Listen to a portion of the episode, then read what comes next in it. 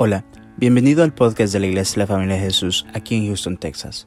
Si te gusta nuestro contenido, por favor déjanos un buen review y síguenos en las redes sociales. Nuestra visión como iglesia son las familias. Esperamos que este episodio sea de mucha bendición para tu vida. Somos tu familia.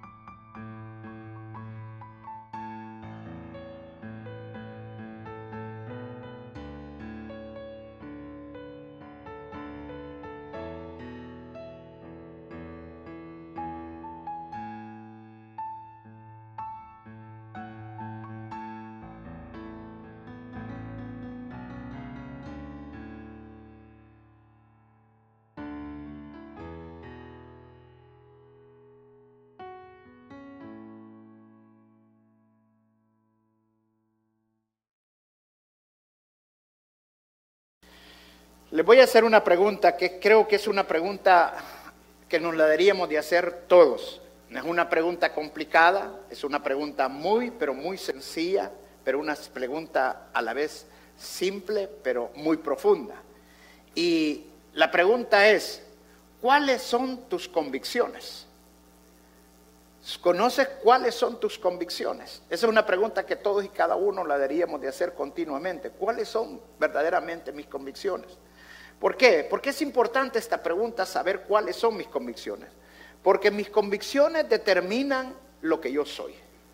Mis convicciones definen quién verdaderamente sois. Mis convicciones están muy, pero muy dentro de mí, de cada uno de nosotros. Entonces tú haces lo que tus convicciones son. Vamos lo que mis convicciones realmente son. Nuestro destino está en nuestras convicciones. En otras palabras, nosotros no vamos a ir donde nuestras convicciones no nos van a llevar. Nuestras convicciones siempre nos van a llevar a donde ellas quieren llevarnos. Entonces, por eso es importante que nosotros sepamos cuáles son verdaderamente nuestras convicciones. Yo quiero enseñarte esta mañana muy claramente que Dios quiere que tengamos convicciones claras y firmes en nuestras vidas. Convicciones que definan nuestra vida de acuerdo a la voluntad de Él. Convicciones que puedan afirmarnos, que puedan darnos seguridad y a la vez misma límites en nuestras vidas. Porque una persona sin convicciones no va a poder tener límites, una persona sin convicciones no va a poder tener seguridad de lo que está haciendo, una persona sin convicciones no sabe para dónde va realmente. Entonces, por eso es importante que nosotros entendamos y quedemos claro cuáles son nuestras convicciones. Hay una película que hizo Mel Gibson hace algún tiempo, eh, se llamaba eh, Esta película hablaba de un soldado. Este soldado eh, era religioso y tenía convicciones muy, pero muy firmes. En la película muestra que él tenía que, lo, asignaron al batallón de infantería y por estar en el batallón de infantería él tenía que usar un fusil, era un soldado. La lógica es que un soldado tiene que tener un fusil. Nosotros cuando estábamos en la guerra, hasta las cocineras le dábamos eh, fusil. O sea, todo el mundo tenía que tener un fusil, un arma.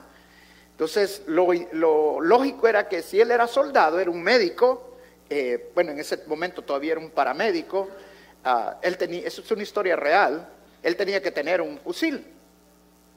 Pero sus convicciones y lo que él había aprendido era de que él no tenía que usar un arma, sí tenía que servir a Dios, servir a su patria a través de estar en el ejército. Él había vivido el ataque de Pearl Harbor y estando ahí en el ataque de Pearl Harbor, eh, estudiando para paramédico, fue el que se decidió que él se iba a listar para la infantería y ayudar a, su país a través de eso, pero él no quería usar un fusil. Entonces, eh, lo trataron mal dentro del ejército, fue visto mal, incluso un compañero hasta le dijo de que eh, si lo encontraba en el campo de batalla, él se iba a asegurar que no regresara con vida. O sea, tuvo hasta amenazas eh, los compañeros lo, maltrataron feo, lo, pegaron.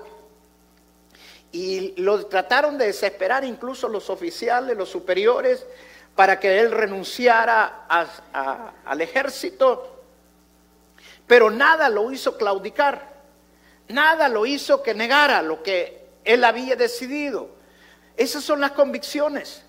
Por eso te pregunto esta mañana, ¿cuáles son tus convicciones? Tus convicciones no te dejan claudicar, tus convicciones no te dejan negar lo que tú estás apasionado con pasión lo estás siguiendo porque tus convicciones son las que te conducen y te llevan. Entonces este soldado no, no negó.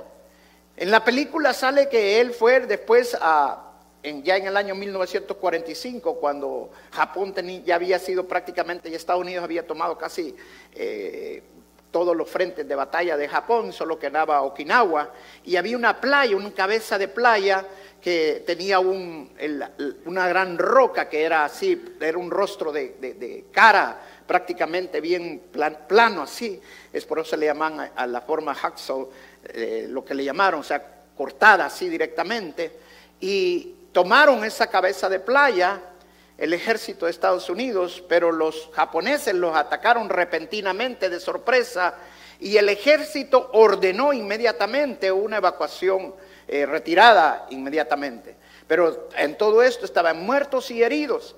Y Desmond Moss, que se llamaba el, soldado este, Desmond II, él recorrió y oró por y, no, se, no obedeció la retirada, sino que empezó a salvar a los soldados que estaban heridos. Y cada soldado que él iba a rescatar oraba y volvía y llegaba hasta donde estaba el acantilado, los hacía bajar y volvía por otro. En esta situación salvó más de 75 soldados. Le dieron premios y, y está muy reconocido aquí en los Estados Unidos por esa actitud de valor que tuvo. Y todo lo hizo sin armas.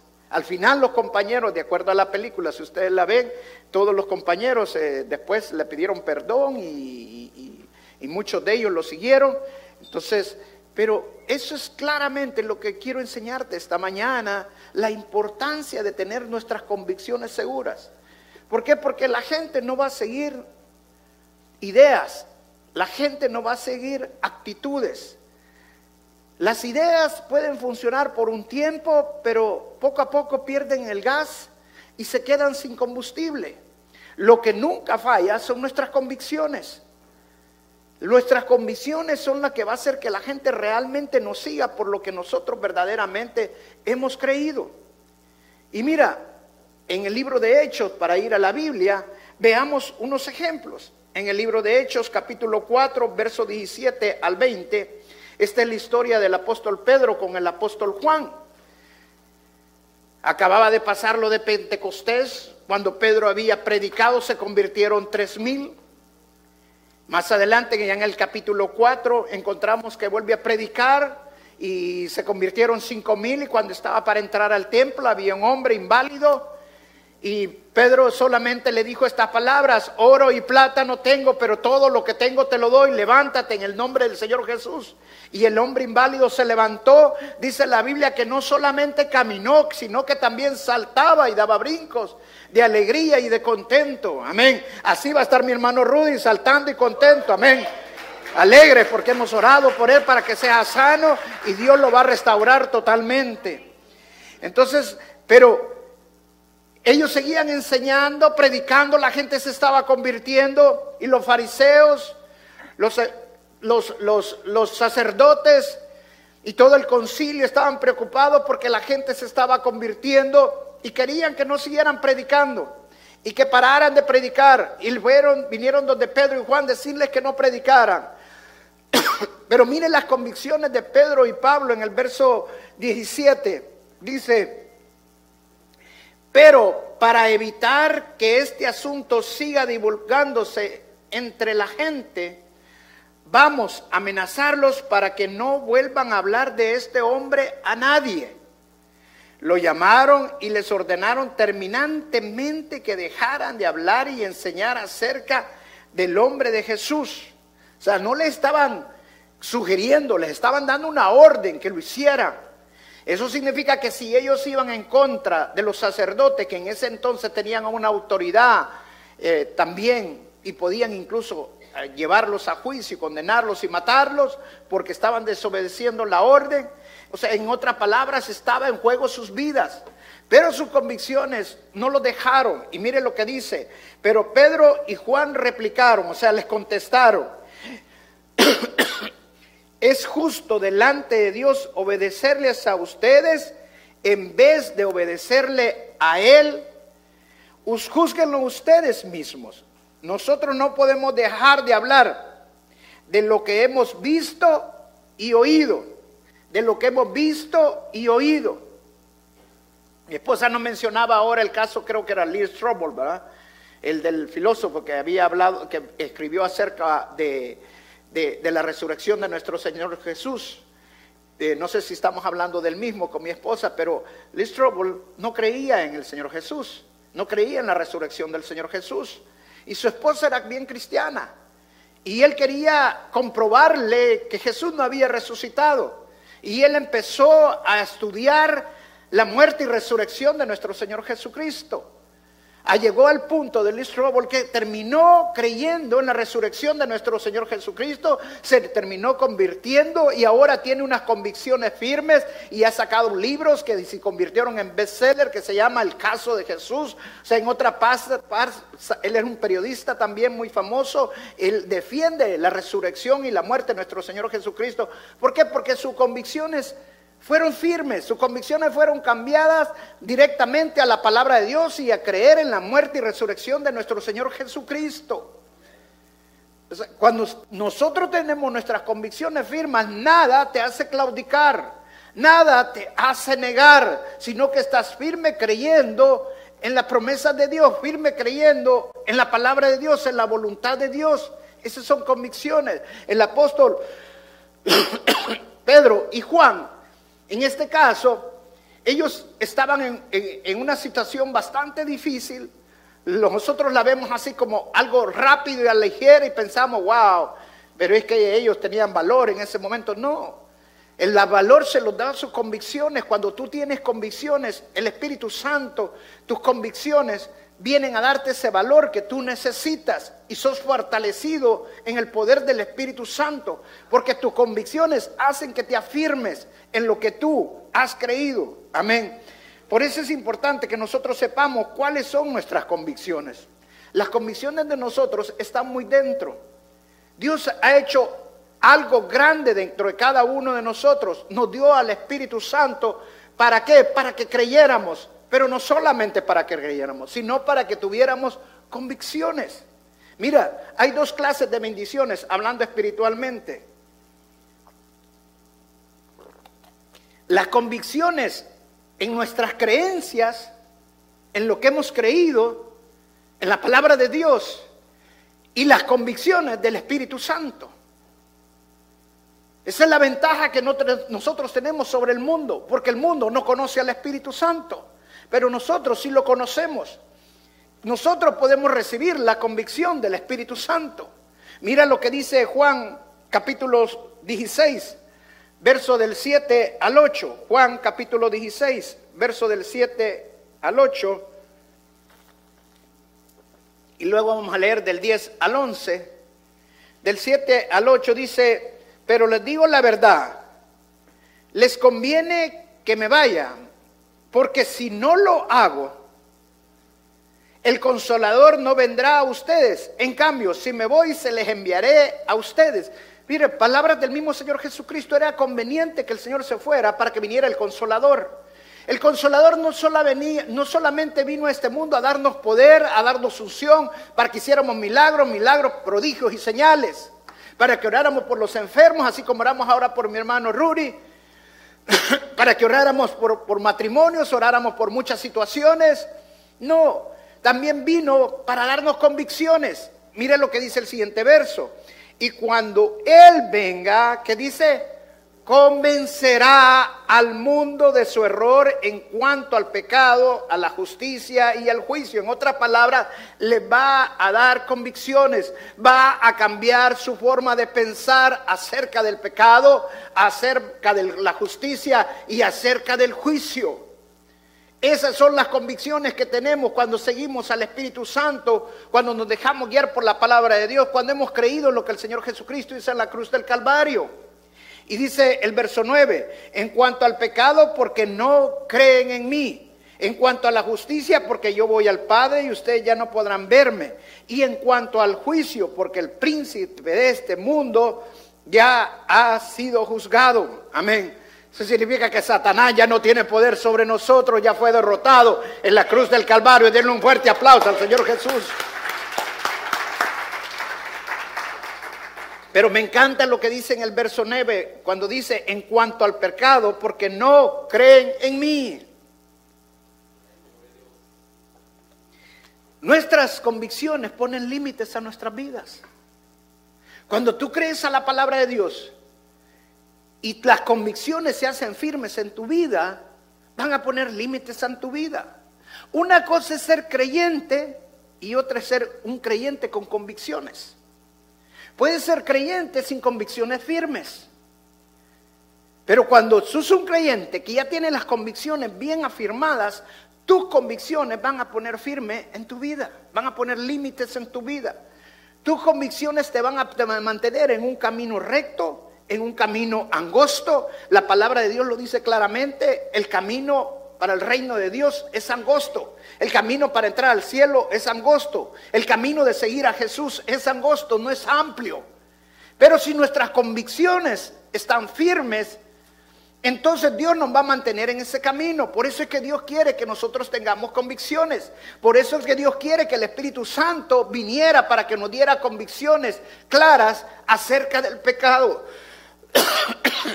no significa que nosotros no vamos a pecar, pero sí significa que podemos derrotar al pecado.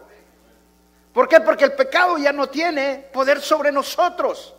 Cuando tenemos las convicciones correctas, entonces logramos, logramos entender que aunque las decisiones que tengamos van a ser difíciles muchas veces, pero si las tomamos de acuerdo a la palabra de Dios, de acuerdo a nuestras convicciones, porque las convicciones están afirmadas en la palabra de Dios, entonces sabemos de que estamos haciendo lo correcto. Eso significa seguridad. Las convicciones te dan seguridad de que lo que estás haciendo, las decisiones que has tomado, son seguras. ¿Por qué? Porque están de acuerdo a la voluntad de Dios, están de acuerdo al Padre eterno. Y entonces sabemos para dónde vamos, sabemos lo que estamos haciendo. Amén. Por eso es importante que usted tenga las convicciones correctas. Te voy a dar una definición de convicción y quiero que usted lo apunte. me la puedes poner para que todos la veamos acá. Esta es una definición de, de, de qué realmente es una convicción. Creo que no la, no la encontró el hermano. Dice, las convicciones es estar plenamente convencido que asumo una postura sin importar qué, las consecuencias. Te lo repito una vez más. Las convicciones es estar plenamente seguro que asumo una postura, una actitud, que asumo decisiones sin importar las consecuencias. Amén. O sea, como les pasó a los apóstoles cuando predicaron la palabra de Dios. La decisión de ellos era predicar la palabra de Dios sin importar quién les dijera que no lo podían hacer, sin importar lo que les podía pasar. Ellos estaban seguros de que estaban obedeciendo el mandato de Dios. Amén. Mire, vamos al libro de Daniel capítulo 1, verso 8. Vamos a ver otro ejemplo. Daniel capítulo 1, verso 8. Dice la palabra de Dios, pero Daniel se propuso no contaminarse con la comida y el vino del rey, así que le pidió al jefe de los oficiales que no lo obligara a contaminarse. Nosotros conocemos la historia de Daniel cuando el rey de Babilonia vino, atacó Jerusalén y estaba allí Daniel con sus tres amigos y fueron llevados cautivos a Babilonia. Eran jovencitos de 14, 16 años. Eran muy parecidos porque en ese entonces se, creía que si la persona era bien parecida, eh, tenía que ver también con su inteligencia, lo cual es un error también. Pero eran muchachos jóvenes, bien parecidos, pero también bien inteligentes, bien educados. Y por eso los llevaron al palacio del rey para servir al rey. Y cuando los tenían allí y estaban allí para servir al rey, les fue dada la orden de que tenían que comer los alimentos, solo los alimentos que comían para el rey, y les iban a dar de los alimentos del rey. Pero Daniel, que tenía las convicciones claras, él les dijo claramente que no se iba a contaminar, habló con el, el maestresala, habló diciéndole que por favor, el que, está, el que estaba al cuidado de ellos, que no los dejara comer esos alimentos, que le permitiera solamente comer, comer los alimentos que ellos podían ingerir. Eh, lo cual estaba bien porque de acuerdo a la ley que Dios le había dado a Moisés, no podían, esto está en el libro de Éxodo, no podían comer alimentos sacrificados a otros dioses y los, los babilónicos comían esos alimentos. Entonces él no quería contaminarse, no quería romper la, la ley de Dios, quería mantenerse obedeciendo la palabra de Dios. El maestresala se, se negó, pero después hablando con el otro también le, le dijo lo mismo. Le dijo, mira, prueba solamente 10 días con nosotros. Y si en 10 días nos ves peor que los otros, entonces haz como te parezca. El maestresala aceptó, pero en 10 días estaba mejor que los otros. Estaban más guapos, más rosaditos. Se da cuenta si usted sigue la voluntad de Dios y tiene la convicción de Dios. No va a necesitar ni ir al salón de belleza, hermana. Amén. Su esposo se va a ahorrar mucho dinero. Ahora, pero ¿qué los hizo mantenerse firmes en las convicciones? Ahora, ¿qué quiero decir con esto, hermano? Y esto es bien importante, padres de familia, qué importante es que nosotros podamos darle a nuestros hijos las convicciones correctas. Amén. Que nosotros los padres somos los encargados de enseñarle a cada uno de, estos, de nuestros hijos sus las convicciones que deben de tener. Daniel y sus tres amigos no tomaron sus decisiones en ese momento, sus decisiones ya estaban tomando desde la niñez. Desde el momento que les fue enseñado a la palabra de Dios y ver que sus padres también tenían las convicciones correctas. Porque enseñar a nuestros hijos no solamente es hablarle, con la palabra se jala, pero con el ejemplo se arrastra. En el ejemplo es cuando realmente nosotros plantamos las convicciones correctas a nuestros hijos. Si usted le dice a su hijo que no tome porque le va a ir mal, pero usted está tomando, ¿usted cree que le está enseñando las convicciones correctas? No, está enseñándole las convicciones equivocadas. empiece a quitarse usted sus males, empiece a caminar en convicciones correctas para que usted tenga la autoridad de poder enseñar a sus hijos. Recuerde lo que decían del Señor Jesucristo. Enseñaba como quien tiene autoridad. Déjeme tomar un poquito de agua. Dado un poco mal de la garganta en estos días. No se preocupen, no es el coronavirus. La sangre de Cristo nos tiene protegidos. Amén. Pero si nosotros tenemos las convicciones correctas en nuestras vidas, nosotros vamos a tener autoridad para enseñar. Amén. La autoridad comienza con nosotros, dentro de nosotros, no fuera. No puedes tener autoridad si no la tienes las convicciones correctas en tu vida. Para tener la autoridad como padres necesitamos las convicciones correctas de la palabra de Dios. Para tener la, la, autoridad como maestros necesitamos las convicciones correctas de acuerdo a la palabra de Dios. Para tener la autoridad para predicar la palabra de Dios necesitamos las convicciones correctas de acuerdo a la palabra de Dios. Porque toda la autoridad viene a través de Dios, toda la autoridad viene a través del Padre. Y Él nos la imparte a nosotros a través de la palabra de Dios, creyendo la palabra de Dios, viviendo la palabra de Dios y a través del poder de su Espíritu Santo. Dice la palabra que Él, los milagros, los prodigios y las señales son simples sencillamente para afirmar que la salvación es real que la salvación es verdadera, que nuestro Señor Jesucristo no murió en la cruz del Calvario de por gusto, que no es una fábula, que no es una leyenda, sino que para establecer las convicciones correctas en nuestra vida. Por eso el apóstol Pablo y el apóstol eh, Pedro y Juan, perdón, pudieron decir con una convicción tan clara, no podemos negar lo que hemos visto y oído. Amén. O sea, ellos habían visto vivo al Señor Jesucristo, pero también lo volvieron a ver vivo después de que había sido muerto y lo vieron a Jesús resucitado. Y no lo podían negar. Dice la palabra, bienaventurado aquel que sin ver cree. ¡Wow! Aleluya. Eso, es tremendo. ¿Sabes por qué? Porque cuando tú tienes las convicciones correctas, hermano, yo creo en que nuestro Señor Jesucristo murió y resucitó en la cruz del Calvario. Y creo claramente que el cielo me espera, que el cielo te está esperando, que Él tiene una morada para ti y una morada para mí. Amén. Y no por quien soy yo, no por lo que yo hago, sino por quien, quien creí en mi Señor Jesús. Ahora, pero si mis creencias no van de acuerdo a mis actitudes, a mis decisiones, a lo que yo estoy haciendo en mi vida, eso significa que yo no tengo las convicciones correctas. Y por no tener las convicciones correctas significa que las creencias no están siendo las correctas en mi vida. ¿Por qué? Porque no estoy prestándole atención a la palabra de Dios como tengo que prestársela. Por eso leíamos en, la, enseñanza pasada, el domingo pasado, presten atención. ¿Por qué? Porque está en juego su salvación, porque está en juego su vida espiritual. Por eso necesitamos prestar atención y tener las convicciones correctas. Las convicciones vienen de entender la fe cristiana, de profundizar en la palabra de Dios y vivir de acuerdo a como la palabra de Dios lo dice. Amén. No, solo se trata de creer, sino de vivirlo también. De ser cada vez más como Jesús. Amén.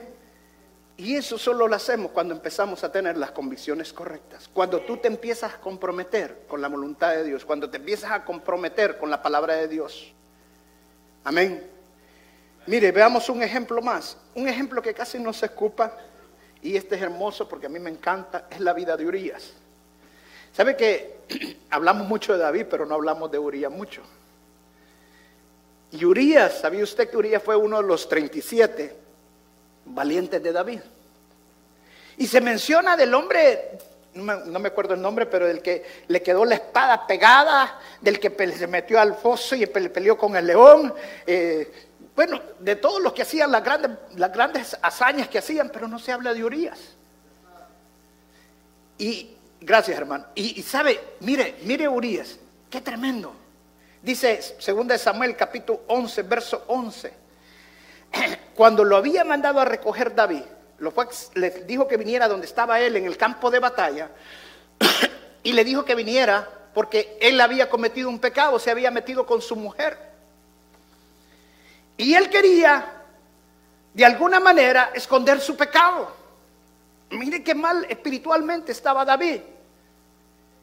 Y manda a traer a Urias para ocultar su pecado con el mismo esposo de, con la mujer que él había sido infiel. Con la mujer adúltera, diríamos de otra manera. Y lo manda a traer. Y cuando lo manda a traer, él le da una orden. Que fuera y se acostara con su esposa. Porque era la manera que él iba a ocultar su pecado. Pero mire, qué tremendo, Urias. Wow. Yo, yo me quedo sorprendido. ¿Cuánto tiempo habrá estado Urias? Y yo creo que Urias, con las convicciones que tenía, era un hombre fiel. Sinceramente se lo digo, lo creo. Era un hombre fiel. Tenía necesidades como cualquier hombre, especialmente un hombre casado. Iba de regreso a su casa y podía estar con su esposa. Su esposa, Betsabé, dice la Biblia, era muy bella, hermosa, atractiva, a tal grado que David con solo verla cuando se estaba bañando quedó traumado de ella. Lo más lógico es que este hombre también quería y deseaba estar con su mujer. Pero cuando tú tienes las convicciones correctas, tú sabes que Dios guarda tu matrimonio, que Dios guarda tu vida y que todo está bajo la voluntad de Dios. Ahora, mire lo que Urias le contestó a David. En este momento respondió Urias en el verso 11, según de Samuel 11:11. 11. En este momento respondió Urias. Tanto el arca como los hombres de Israel y de Judá se, se guarecen en simples enramadas. Y mi señor Joab, que era el general mayor, y sus oficiales acampan al aire libre. Y yo voy a entrar en mi casa para darme un banquete y acostarme con mi esposa. No le estaba diciendo que fuera a acostar con otra mujer, sino con la mujer de él. Y dice, tan cierto como que su majestad vive, yo no puedo hacer tal cosa. Ahora, todos vemos así a la, ligera este, este, pasaje, pero para mí, ¿sabe qué es lo que estaba haciendo Dios? Y Dios lo hizo a través de Urias, le estaba dando una tremenda reprimenda a David. Porque él mismo le dijo, ¿cómo vas a creer que voy a estar yo allá? Donde mi tropa, donde mi general, donde todos mis compañeros de batalla están sufriendo, están durmiendo en enramada, no están durmiendo en una casa, están sufriendo tempestades, vientos, arena, agua, lo que sea. Y yo voy a venir aquí a estar en comodidades. ¿Qué es lo que estaba haciendo el rey David? El rey David acostumbrado a ir a batallas, hoy se había quedado tranquilo en la comodidad. Pero no solamente eso le dijo, ¿crees que también me voy a acostar con mi esposa? Hello. En otras palabras, el Señor no sabe, ya sabe lo que vos hiciste. Urias no lo sabía. Pero Dios estaba hablando a través de Urias. Y lo estaba reprimiendo. ¿Sabe que Dios habla de muchas maneras, pero hay veces nosotros no queremos escucharlo? Eh, leía, bastante gente pone esas cosas en la media ahora y dicen, hay terremotos, hay tempestades, hay calamidades, hay hambruna, hay de todo que está pasando ahorita en el mundo, pero no queremos oír a Dios. Nos estamos hablando, ay, que el coronavirus, que aquí, que allá. Hermano, Jesús ya viene. Estos solamente son señales de lo que va a venir. Y me dice un hermano, hermano, pero ¿y por qué no empieza a predicar de las señales? ¿Sabe por qué no lo empiezo a hacer? Porque lo que más tenemos que predicar es de santidad. Porque si Jesús ya viene, Él viene por una iglesia pura, limpia, sin mancha, una iglesia que vive en santidad. Amén. Les hemos enseñado más que suficiente acerca de la venida del Señor Jesucristo. Hemos tenido, seminarios completos de escatología. Es más que suficiente para que entiendas que Jesús ya viene, que estas solo son señales de saber que estamos en lo último de los últimos tiempos. Y todas estas cosas, así como Dios le habló a través de Urias a David, Dios te está hablando ahora, Él ya viene. Amén. Pero ¿qué pasa cuando estamos en la carne y no tenemos bien nuestras convicciones? Ay, te dice que no se va a acostar con su esposa. ¿Sabe qué hubiera dicho David? Ah, bueno, si él no quiere, yo sí. Porque la carne le jalaba. Pero cuando estás en el espíritu, dice, wow, qué mal me siento por lo que he hecho mejor pides perdón. Pero ¿qué pasó? David terminó mandando a la batalla a Urias y dando la orden que lo pusieran al frente de batalla para que muriera y él quedarse con Betsabé. Algo que después pagó graves consecuencias el rey David. Y gracias por la misericordia de Dios, que es más grande que los cielos, lo terminó perdonando, pero consecuencias sí hubieron. Se le murió su primogénito hijo, perdió su reinado por un tiempo, sus hijos se rebelaron contra él y fue una cosa tremenda que ningún padre le hubiera querido pasar, todo lo que vivió el rey David. Porque hay consecuencias del pecado. Cuando tú tienes las convicciones correctas, una de las cosas que aprendes es que Dios, a través de las convicciones, pone límites a nuestras vidas. Hay una diferencia entre convicciones y preferencias. Las convicciones hacen que te mantengas en una línea recta. Las convicciones hacen que cambie tu vida, pero que no cambien tus decisiones. Las convicciones vienen de la palabra de Dios. Y la palabra de Dios no es una montaña rusa que sube y baja. La montaña, las convicciones te mantienen en un nivel firme todo el tiempo. Las preferencias es todo lo contrario, porque las preferencias no dependen de la palabra de Dios, sino de mis percepciones. Las preferencias dependen de mis circunstancias. Si mis circunstancias cambian, entonces yo cambio mis decisiones en base a mis circunstancias. Pero cuando yo tengo las convicciones correctas, mis convicciones no hacen que mis decisiones cambien, como pasó con el pastor, los apóstoles Juan y Pedro. Y podríamos mencionar a casi todos los apóstoles, o a todos por decir, y grandes hombres de Dios. Yo solo les he mostrado unos cuantos ejemplos con hombres con convicciones claras. Pero cuando no tienes las convicciones correctas, vas a sufrir situaciones en nuestras vidas que no las tuviste que haber pasado nunca, como le pasó a Sansón. Pero cuando tienes las convicciones correctas, entonces Dios te mantiene firme. Hay una línea recta y tus convicciones hacen que te mantengas en una línea recta. Pero cuando tú tienes preferencias, tú vas para allá y vas para acá y vas para allá, por ratito te mantienes en línea recta, por ratito te sales, por ratito te vas para allá. Porque vivimos en base a nuestras circunstancias y vivimos en base a nuestras percepciones. Mire, hace tiempos, cuando comenzamos la iglesia, hace casi 18 años, venía un joven a la iglesia. Y estuvo bien metido con nosotros, creo que como tres años, algo así. Y de repente ya no vino. Una vez me lo encontré y le digo, ¿qué tal? ¿Cómo estás? Bien, y lo pusimos a platicar. Para no se le larga la historia, va a una iglesia unitaria ahora. Y yo le digo, bueno, ¿y qué te pasó? Le digo. Ah, no, es que mi esposa es de esa creencia, tengo que estar ahí donde ella está. Pero pues, ¿sabes que Padre, Hijo y Espíritu Santo? Una... Pues sí, pero, o sea, sus creencias su, no tienen convicciones firmes. Y cuando no tienes convicciones firmes, vas de acuerdo a tus circunstancias. Como mi esposa cree en eso, como mi hijo cree en eso. Pero cuando tú tienes las convicciones firmes, la gente no te sigue por tus ideas, la gente te sigue por tus convicciones. Amén. Entonces la gente empieza a ver que hay algo dentro de nosotros y te mantienes firme, creyendo en el Señor. Tú estás en un lugar privilegiado, en el lugar que Dios quiere que tú estés. Pero cuando no tienes las convicciones firmes, cualquier cosa te va a mover del lugar. Porque no tienes las convicciones claras. Yo al menos lo tengo claro que Dios me llamó a predicar y no me llamó a predicar en otra iglesia, Dios me llamó a predicar en la familia de Jesús en Houston.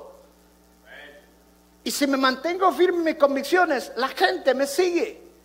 Pero no me siguen a mí, sigan a mis convicciones. Y mis convicciones vienen de la palabra de Dios, que estoy haciendo la voluntad del Padre.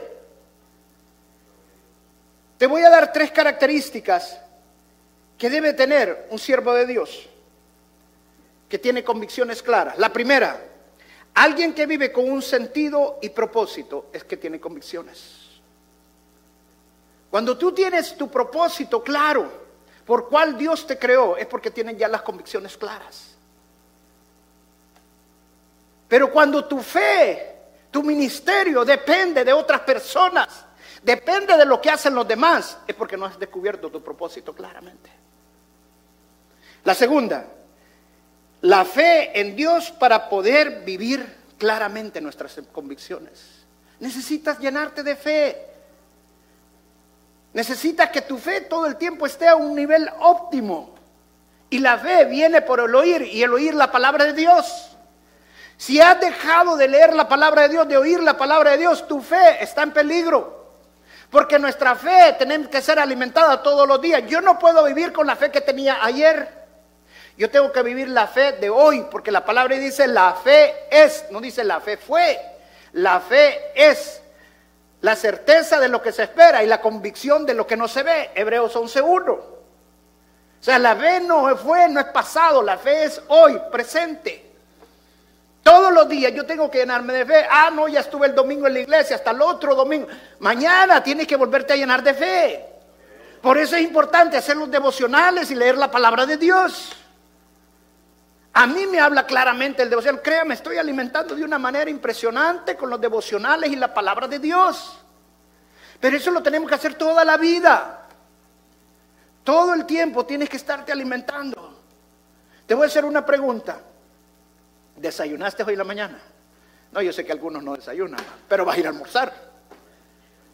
¿Qué tal si no vas a almorzar? No vas a cenar. No desayunas mañana. No. Hasta, el, hasta el otro domingo vaya.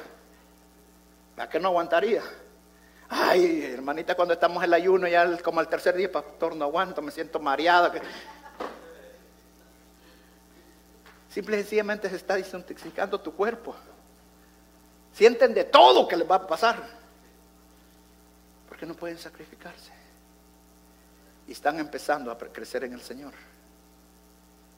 La tercera, la fe te da valor. Valor para negarte hacer las cosas que el mundo quiere que hagas. Amén. Nosotros vamos a tener 35 años de casados con mi esposa. Pero yo nunca me olvido las palabras que mi esposa me dijo. Y me lo dijo con una convicción tan clara. Me dijo, cuando nos íbamos a casar, Roberto me dijo, yo no quiero volver a tener otro hombre en mi vida. Nunca lo he tenido ni lo voy a volver a tener. Vos vas a ser el único en mi vida. Vamos a cumplir 35 años de casado. Y le doy gracias a Dios porque me dio una mujer con convicciones claras. Esa es la clave de un matrimonio en éxito. Tener las convicciones claras. ¿Por qué? ¿Por qué te voy a decir esto? Porque como seres humanos van a haber muchas situaciones en nuestro matrimonio que no van a funcionar muchas veces. Pero si tú tienes las convicciones que la mujer con la que te casaste es la mujer de tu vida, tú luchas por esa mujer. Cuando tú sabes que Cristo te ha llamado y que tienes un ministerio, tú luchas por tu ministerio. Tú sabes lo que estás haciendo porque tienes las convicciones claras, sabes cuál es tu propósito y tienes el valor para negarte a lo que el mundo te está queriendo hacer. El mundo nos quiere oprimir. Pero nosotros, aunque estamos en este mundo, no somos de este mundo. ¿Sabe por qué Urias pudo decirle a David, yo me voy a regresar donde está mi tropa sin problema, yo no puedo estar aquí, yo tengo que estar allá? Él le dijo, ¿sabes por qué? Le dijo, allá está el arca del pacto. Fíjate lo que le contestó, allá está el arca del pacto. ¿Y sabes qué representaba para ellos el arca de pacto? La presencia de Dios. Hermano, yo no me puedo quedar un domingo sin venir a la presencia de Dios. Una persona dijo en esto en una ocasión, ah, pero yo veo la prédica aquí desde la televisión y estoy viendo, y me he dicho hasta tres, cuatro prédicas. Fíjate lo que dice la palabra de Dios, congreguémonos, más sabiendo, no dejemos de congregarnos, más sabiendo que el Señor ya viene. ¿Sabéis qué significa congregarse? Es tener comunión con los otros hermanos. Tú no sabías si viniendo aquí, con lo que pasó con el hermano Rory, Dios te iba a usar para estar intercediendo por él. Pero si tú preferiste quedarte allá, no tienes esa comunión que necesitamos tener. Y ahora como hermanos de Dios, y vimos lo que pasó, nosotros vamos a tener que estar orando claramente por mi hermano. Amén. Esa es comunión. O sea, yo no puedo dejar un domingo y decir, no voy a ir. ¿Por qué? Porque tengo las convicciones que Urias tenía. Yo no puedo dejar un día de servicio en la iglesia sin dejar de venir, porque tengo las convicciones que tenía. A mí me gusta el deporte. Y sí, he sido siempre deporte, pero ¿sabes qué? Primero el reino de los cielos y su justicia y todo lo demás vendrá por añadidura. Una vez hasta me regalaron un tico para que fuera a ver, al, no me acuerdo quién eran los astros, parece que fue. No, le digo, I'm sorry. Puedo ir cuando no hay servicio, no tengo nada que hacer con la iglesia. Porque primeramente es el reino de Dios y su justicia y todo lo demás va a venir por añadir. Ey, pero es una de las finales y todo. Puede ser el campeonato, pero primero es el reino de Dios. Primero es celebrar a Cristo Jesús. Amén. Allí es donde está la presencia de Dios. ¿Saben por qué David? Y con esto termino. Porque David terminó haciendo lo que terminó haciendo. Porque no estaba donde estaba la presencia de Dios.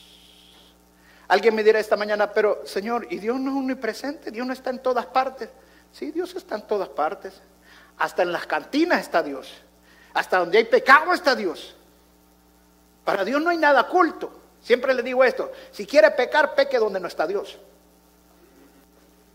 No hay un lugar donde Dios no esté. Pero no en todos los lugares se manifiesta la presencia de Dios.